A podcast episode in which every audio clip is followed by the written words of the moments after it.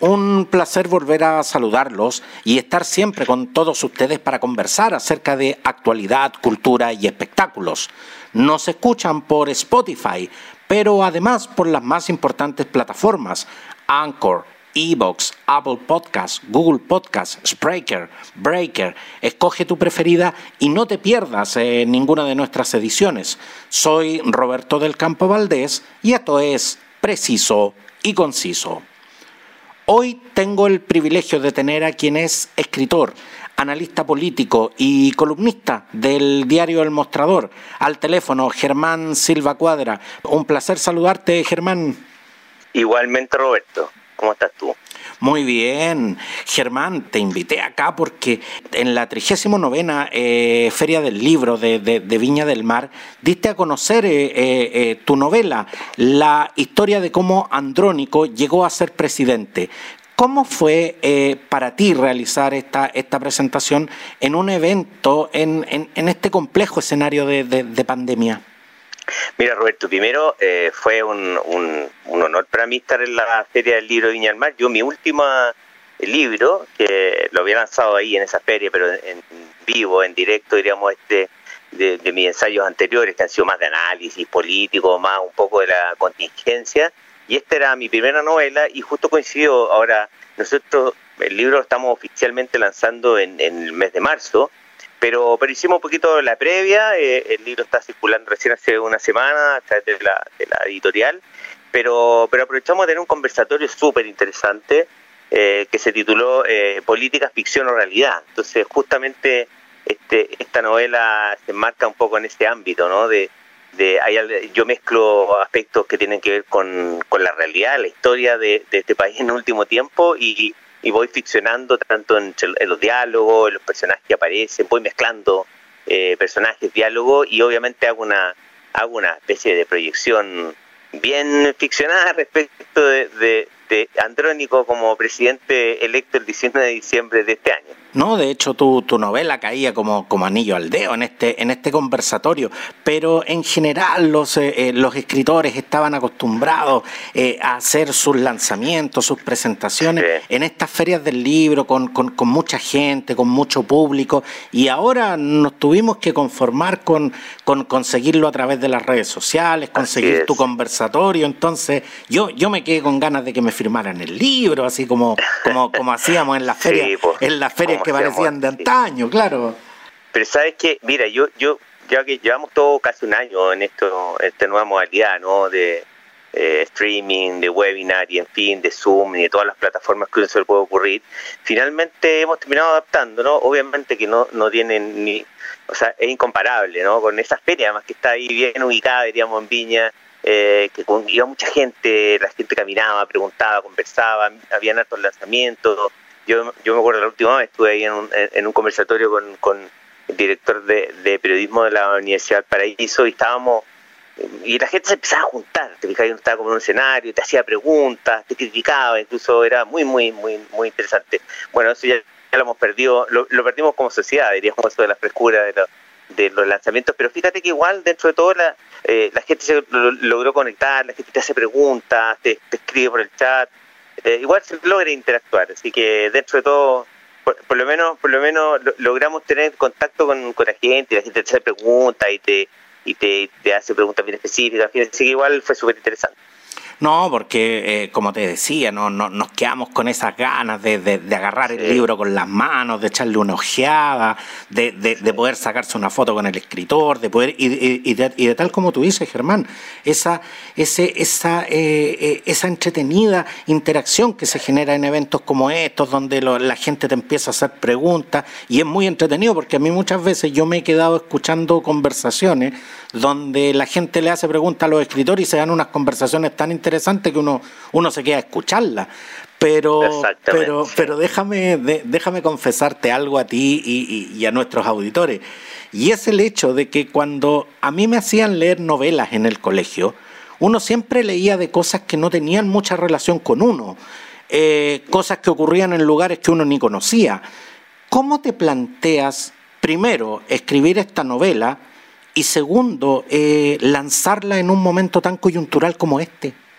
Sí, mira, yo, yo, también te voy a confesar que esta novela, la, la idea hace mucho tiempo, o sea, la idea de jugar con un personaje de la real, diríamos, porque aquí todo el mundo me recomendaba en un momento, incluso cuando yo, yo empecé con esta idea y lo empecé con la editorial, en fin, me decían, pucha, ponle un nombre ficticio, no te metas con algún personaje. Y yo dije, ¿sabes que Yo creo que la gracia que tiene, por lo que yo quería eh, mostrar, diríamos, que era un poco como en, una persona que viene de afuera de la política, que es importante, un tipo como Antonio Luxi, que es un tremendo personaje, o sea, todo el mundo además me recomendaba, búscate a alguien que sea menos, menos poderoso.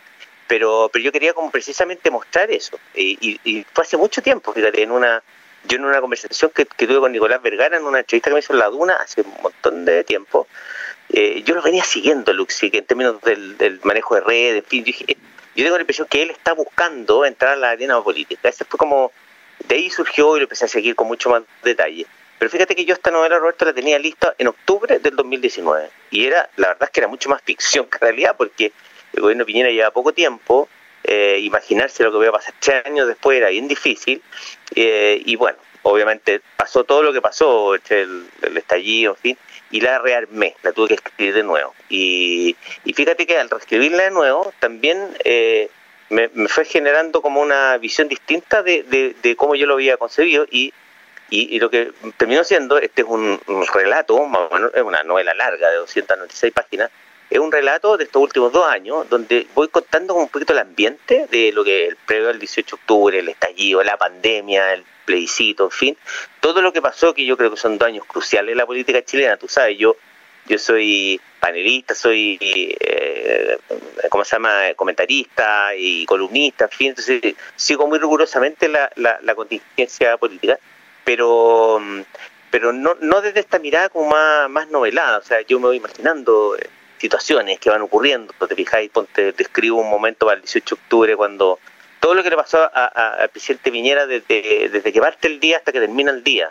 Ah, y, todo y las interacciones, los diálogos que van ocurriendo ahí, me los voy imaginando. Y, en fin, entonces, y, y, lo que pasa con, con, la elección presidencial es un, es un poco, mira, fíjate que es como una, una y esto te lo, te, lo, te lo voy a confesar también, que fue una casualidad. Yo voy contando una historia en paralela de Luxi, de, de su historia, su historia, la voy novelando, de repente cuento diálogos, cosas que le pasaron en China, su historia con familiares, su hijo, el canal, no sé qué, y él como se va interesando, porque un gallo súper interesado en la, en la contingencia y en la política chilena, o sea, no es un no es un rico que mira desde lejos del país. Y, pero precisamente voy contando una historia como en paralelo, y fíjate que yo me supe, cuando ya bastante avanzada la novela, que Luxi estaba viviendo fuera de, Santiago y que estaba viviendo en Villa eh, en un pueblito de 600 personas, llevaba, lleva un año viviendo ya, entonces tuve que cambiar muchas ambientaciones que yo me lo imaginaba en su casa, eh, en determinado espacio. Bueno, y lo fui cambiando y fíjate que después me di cuenta que efectivamente yo voy contando una historia política de por qué eh, va ocurre en un, momento en que, mira, la tesis política, pero que es de ficción, es que todos van todos contra todos, es decir, todos los partidos van van por su cuenta y se juegan esa opción, una especie de primaria gigantesca, y en eso queda, ¿te, acuerdas cuando pues, estos típicos chistes cuando decían, formaban a, una, un, grupo con cripto, decían un paso adelante el voluntario y se quedarían todos parchados y un gallo solo? Bueno, él de alguna manera queda ahí por casualidad y pasa a segunda ronda espina y bueno, ahí lo van a ver eh, cuando tengan oportunidad de leerlo. Pero después me di cuenta que efectivamente, incluso que Luke tuviera un año entero en, en Villa Higgins, efectivamente, entre comillas, estaba físicamente lejos. Y, voy contando dos historias en paralelo que de repente se juntan. Se juntan por una casualidad. Bueno, eso es un poquito la... Germán, pero, pero hay, hay, hay algo que, que, me llama profundamente la atención, o sea, eh, eh, y, y, que no puedo dejar de preguntártelo. Yo, yo la verdad, yo nunca he escrito una novela, por lo tanto, ya mirarlo desde fuera me parece un ejercicio intelectual tremendamente complejo. Pero ¿cómo te tuviste que plantear justamente cuando tú tenías esta novela eh, lista para, para, ser publicada, o sea, lista de verdad, eh, en octubre de 2019 y tienes que reescribirla completamente. ¿Cómo, cómo logras eh, replantearte todos los escenarios y todas las situaciones en, en, tan poco tiempo también? Sí, mira, primero estuve a punto de abandonarlo, porque dije, ya, bueno, ya sigo a mis cosas de siempre. Yo además soy consultor de comunicación estratégica, estoy metido como en mil otras cosas, pero esto era como un, proyecto que tenía hace rato ganas y estuve a punto de abandonarlo, pero fíjate que todo lo que vino pasó después, en fin, eh, lo resignifiqué con, esto, decir, aquí está empezando, están empezando a pasar cosas súper importantes, especialmente el 18 de octubre, eh, y fue muy divertido, más por la editorial, porque tú, te entiendes, Roberto, que yo habría hecho loco con esta novela, finalmente, eh, no contando, diríamos, una parte tan esencial para entender qué, qué pasaría proyectivamente tres años después. Entonces, eh, y me fui entusiasmando también con ir escribiendo, porque yo lo, yo, yo, lo voy haciendo en el diario, lo voy haciendo en la radio, permanentemente, pero ir como, como imaginando esta cosa media ficcionada y me fue, me fue, siendo, me fue motivando, diríamos, para ir haciendo este relato. Pero, y particularmente también un tema que para mí fue clave, que en la pandemia me sirvió un montón. Fue como mi motor, porque yo empecé a trabajar, yo viajo un montón, pero empecé a trabajar de mi casa, me empecé a concentrar. Y finalmente, te confieso, y mi tercera confesión es que también esta novela terminó siendo un poquito mi terapia de, de, de, coronavirus. ¿ah? ¿eh? Porque era un rato como de, encuentro con uno mismo, con que te desafiaba y de repente decía, hay días que uno no puede, no alcanza a escribir porque no realmente ni siquiera me da el tiempo, pero pero siempre me la ingenié un rato para, para ir siguiendo como la historia, así que bueno, fue me, ayudó un montón para esta etapa. Y, yo creo que eso me salvó la novela, porque yo en un momento, como digo, dije, ¿sabes qué? Mejor lo dejo hasta acá, porque había sido un esfuerzo tremendo, una pérdida de mucho sentido, y volver a escribir algo, porque tuve que votar casi todo el material. Bueno, lo guardé, pero, pero de todas maneras no me servía mucho en este contexto. Pero bueno, uno también se reinventa, hasta se reinventan pequeños proyectos así, y, y bueno, fue una reinvención que me, como digo, me sirvió un montón también. El, el, 18 de octubre de, de, 2019. Cuando, cuando empezamos a ver esto, por lo menos eh, lo, que, lo que me ocurrió a mí es que cuando empecé a ver esta situación que se estaba generando en las calles, todo el ambiente que se estaba dando, yo simplemente salí a la calle con una grabadora en la mano, con esa o sea, en, ese instante jamás pensé que, que, esto se iba a proyectar ni, ni, que iba a tener las consecuencias que hoy día conocemos. Pero la verdad es que sí lo que tenía claro en ese instante es que estábamos viviendo un proceso que había que registrar de alguna manera. ¿Te, te ocurrió eso con la novela? Sí, fíjate que sí, sí. Mira, yo, yo, o sea, cuando, cuando revisé uno, uno se autolee después cuando tienes que hacer últimas correcciones, tienes que leer recorrido, 300 páginas igual es harto. Eh, y efectivamente me di, me di cuenta también que yo lo que hice es un, un cierto registro de, de, de, por qué fueron ocurriendo estas cosas y claramente lo tenía tan fresco, tan vívido, que, que claro, hay no, no es todo el libro, no es solo del pasado, sino como digo, hay experiencias del futuro, pero, pero que te permiten hacer ese enlace, sí. Eh, eh, me di cuenta también que, que, había tenido la fortuna de escribir acerca de una etapa súper crucial de la política chilena, de este país en general.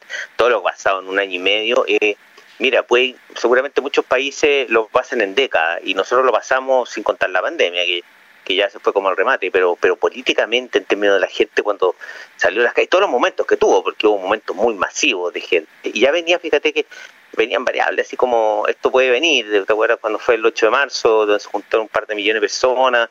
Venían como datos así como, eh, que como siempre nuestra que sorprendía, pero pero pero claro, era un momento era un momento súper crucial y, está reflejado también novelísticamente. Mira, a mí ayer, Roberto, que me, que me encantaría, como es esto de, de, la duda que uno le puede quedar si en qué momento estoy hablando con completamente realidad y completamente ficción. Porque dejo contarte una anécdota. Por ejemplo cuando cuando que me gustó mucho esa, ese diálogo yo me imagino un diálogo y me imagino a Piñera solo en eh, solo refugiado con su primo eh, su primo hermano después de ir a la pizzería te acuerdas que fue el cumpleaños del nieto en medio de, con el ex ministro del interior Andrés Chadwick claro, y que estaba quedando ya en un programa menos grande. cuento mucho cómo se relaciona, como yo me la imagino, además. Y, y, y, me imaginé así un momento, y no conozco la casa de Piñera, pero me la imagino más o menos, debe ser más grande que la mía al menos, y, entra a la cocina en la mañana siguiente del 19 de octubre, mal, viene cansado, viene a dormido mal, y se encuentra con, con su señora, y, él le hace una pregunta, le dice, ¿es cierto lo que me dice, me dijo Cecilia? ¿Qué cosa le decía? De que está circulando que un diálogo o un audio donde tú dijiste que eran alienígenos y que y que eran no sé qué, que estaban, iban a perder los privilegios. Eh, ah, sí, te fijas, y ahí empieza un diálogo.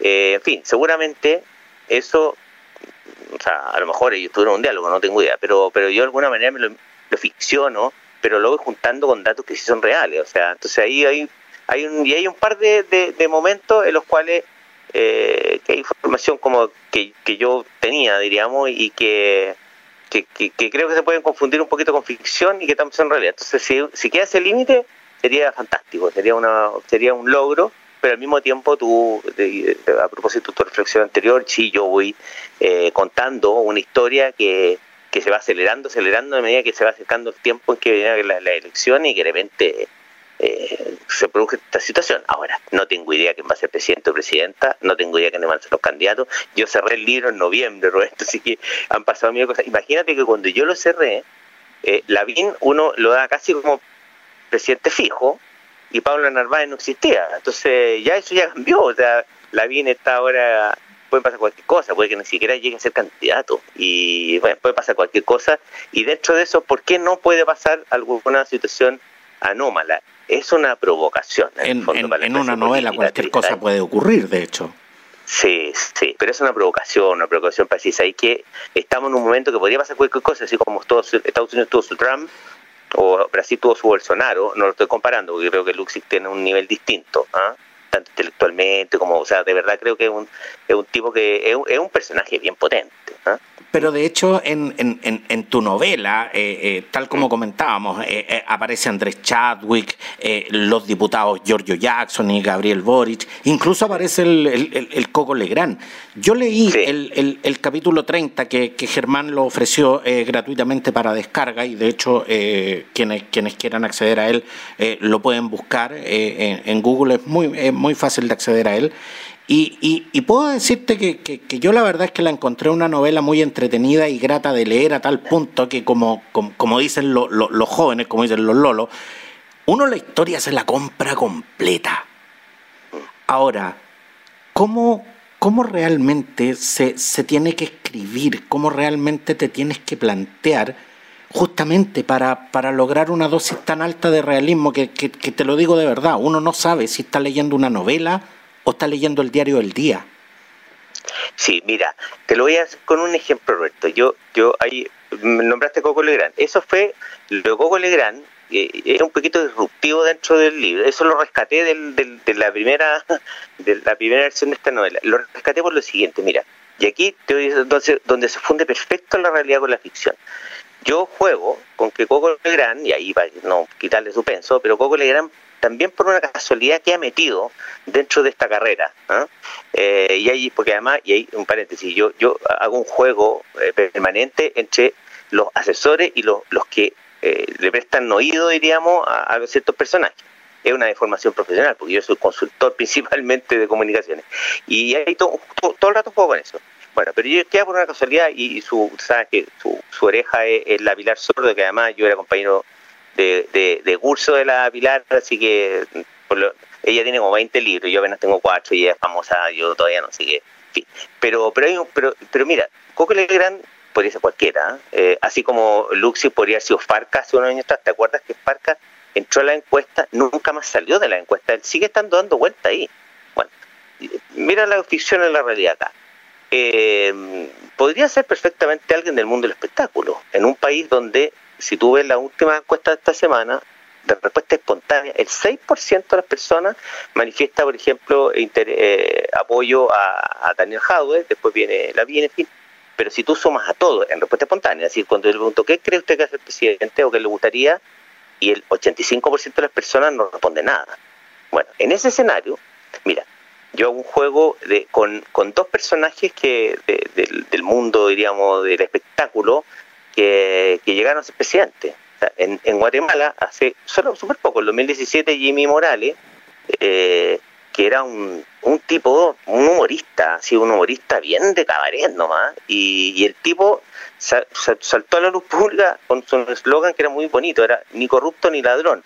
El problema es que él era, él era un personaje, es un que tenía cuarto medio, se dormía, se dormía, tenía como narcolepsia, se dormía en todas las reuniones, en todas las cosas que iba, salió lejos. Y después, en 2019, vino un personaje que es muy interesante, que te recomiendo investigar, lo que es Vladimir Zelensky en, en Ucrania, que en 2019 ganó con el 70% de los votos, eh, rompiendo todo, todas las lógicas, diríamos, eh, de, presidenciales, con eh, un eslogan que se llama El Servidor del Pueblo. Fíjate que el Servidor del Pueblo, él era un actor y él tenía un programa donde representaba al presidente de Ucrania, era un programa medio divertido, así como para para la gente diríamos que, que, tenga algún recuerdo, así un, estilo como eh, de Chincola de Happening con esos programas antiguos, así como bien humorísticos, y, y el tipo se presentó y arrasó y con un eslogan bien bien bien simple, decía sin promesa no hay decepción. Imagínate, era no prometen nada. Pero el tipo iba a las campañas, inscribió la marca de su programa y con eso fue el eslogan y la gente se confundía quién tenía adelante, si el actor, si el candidato presidencial. Bueno, el tipo arrasó. Esas cosas, y súmale que ya mencionamos a Trump, mencionamos a Bolsonaro, cuando las crisis de la, de la política son fuertes, pueden pasar esto. Eso puede ser Luxis, puede ser otro. Pero, pero puede ocurrir, puede ocurrir. Si llegaran a Chile y si los partidos chilenos fueran honestos, yo lo que yo veo al menos, yo no sé qué podría ser alguien de Bópoli con los de eh, José Antonio Caz, por ejemplo, creo que no tiene nada que ver, o la gente del Frente Amplio con, con, eh, con la DC. Si esto fuera honesto, todos los partidos deberían competir todos contra todos. Es raro, eh, es como medio contra natural de que vayan estos bloques que siguen siendo súper falsos. La nueva mayoría, concertación o como se llame ahora, unidad constituyente, hace rato que no tienen nada entre ellos. Y yo creo que la derecha hace rato que también entre la UDI y otros, o sea, que tiene desborde que ver con, no sé, con Alamán. Entonces, sí, y eso es lo que pasa en nuestros países. Pero tú eres muy enfático, ¿Mm? pero tú eres muy enfático, Germán, en, en, señalar de que podría haber sido eh, Andrónico Luxi, podría haber sido Leonardo Farcas, podría haber sido cualquiera. Pero te lo pregunto directamente, ¿por qué centraste tu, tu atención en Andrónico Luxi? Pudiendo elegir a otros eh, eh, eh, empresarios que también han estado muy presentes en el mundo político, como Roberto Angelini, Pablo Hoffman o, Álvaro Sayet, por ejemplo. por dos cosas. Uno, lo que te contaba es que yo me empecé, como tengo una formación profesional por el tema de comunicación estratégica, empecé a seguirlo y, y, empecé a notar que él estaba haciendo muchas cosas como eh, de cambio en, de, de, su imagen o para, para cambiar un poco su imagen. O sea, cuando empezó con las redes, cuando hacía esto, le contestaba a la gente, El, el, recordado video de YouTube. Eh, sí, y, cuando hizo ese famoso programa donde dijo, yo de hecho la portada, si tú te fijas, es un poquito una es una recreación libre de esa foto ¿ah? de, de Andrónico Luxi, eh, cuando dijo yo soy común y corriente como otros chinos, pero soy poderoso. Eh, mira, él venía haciendo esa se compró el canal 13, comprarse un canal de televisión, salvo que tú quieras influir en la opinión pública, es, un pésimo negocio, pero él estaba haciendo ciertos movimientos, yo creo que él está haciendo ciertos movimientos, eh, a lo mejor nunca se lo ha planteado a sí mismo, pero, pero puede ser parte de un plan. Yo, yo juego en la novela que, es un plan. Eh, primero por eso, porque lo encontré que, que él estaba haciendo cierta, eh, moviendo algunas piezas del ajedrez, me dio la impresión. Eh, y me dio impresión hace cierto tiempo. Y lo segundo es que eh, lo, quise representar en alguien que, que tuviera, que realmente fuera un personaje así de peso. ¿ah? Eh, haber, haber inventado un personaje no servía de nada, porque... y fíjate que buscando, me dio la impresión que no pude encontrar otro personaje que me pareciera como tan atractivo, porque era un gallo súper atractivo, de un tipo que no es el prototipo rico, o sea, si hay una diferencia, por ejemplo, con el otro rico que, que, hemos tenido presidente dos veces, que es Sebastián Piñera, que es un tipo avaro, bien miserable. Yo, yo no sé si tú eh, recuerdas, yo, yo un momento, una época en el mostrador que, que lo escribí bien genuinamente, era frente a una pregunta, ¿qué puede hacer Piñera para mejorar su imagen? Y yo entre algunas cosas lo dije con toda humildad, pero lo, lo planteé, como dije, yo creo que Piñera me haría lo mismo que Trump, dejaría, no, cobraría sueldo, cobraría un peso. Trump cobra, eh, puede ser Trump lo peor que puede haber, pero cobra un dólar al mes y el resto lo donaba, no sé, cosas simbólicas que eh, eh, Piñera es incapaz de eso. Piñera igual tú sabes que está el fideicomiso, siempre tiene una duda. Germán, yo creo que ¿y, qué, ¿y qué crees que pensará Andrónico Luxich una vez que conozca tu novela? no sé, espero que no primero que no se ofenda por lo proclamo presidente y ojalá que no se enoje. Yo creo que no, yo no lo, no lo dejo mal parado porque, mira, si, si me preguntáis ahora, honestamente el libro se debería llamado, debería haberle puesto algo con Sebastián Piñera a esta altura, porque él es muy protagonista de mi historia, de mi novela. Pero yo espero que no, que no, que no se enoje, no mm, fui, fui respetuoso, cuidadoso, no, obviamente tampoco me quería meter en problemas. Eh, en una de esas se entusiasma. Ojalá. Eh, yo creo que no, no, no, sería malo que gente que entrara también a la, a la arena, por último, a contar su idea, porque él cada cierto tiempo. ¿Y cómo, ¿y cómo te planteas el escenario, Germán, de eh, convertirte tal vez en el responsable de que Andrónico Luxis eh, fuera el próximo presidente de Chile?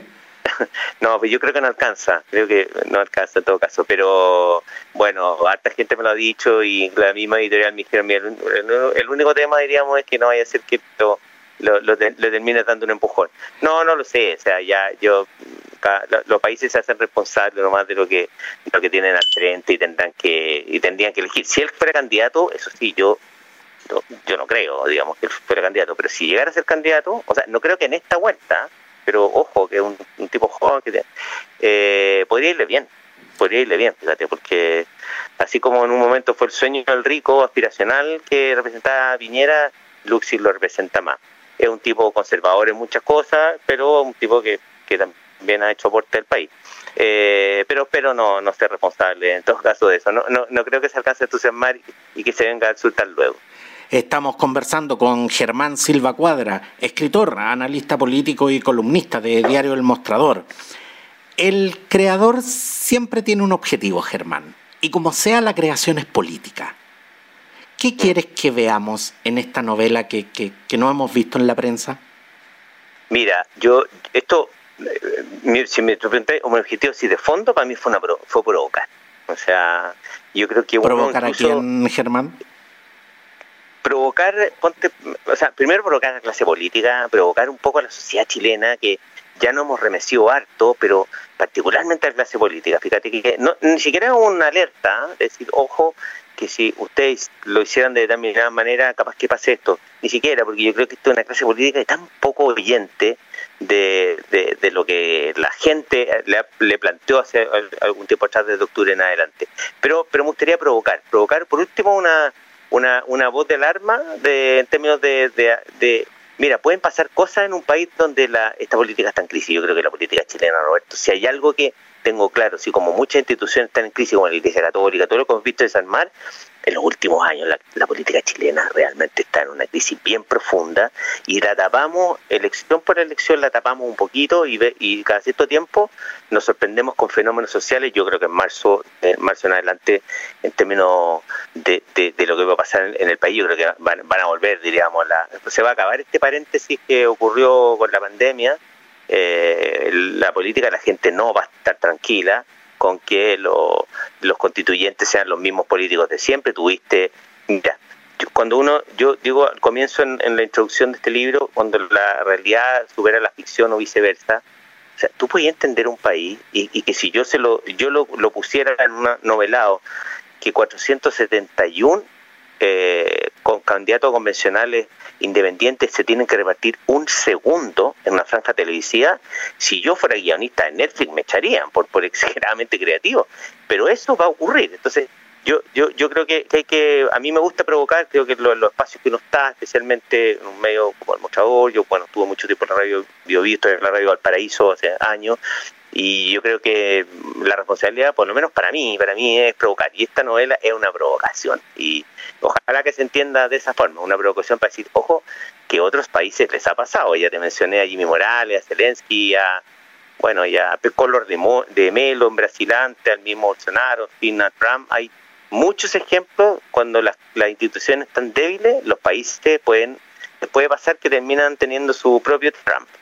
Muchas gracias, eh, Germán, por venir a conversar y contarnos de tu novela, la historia de cómo Andrónico llegó a ser presidente de Editorial Forja.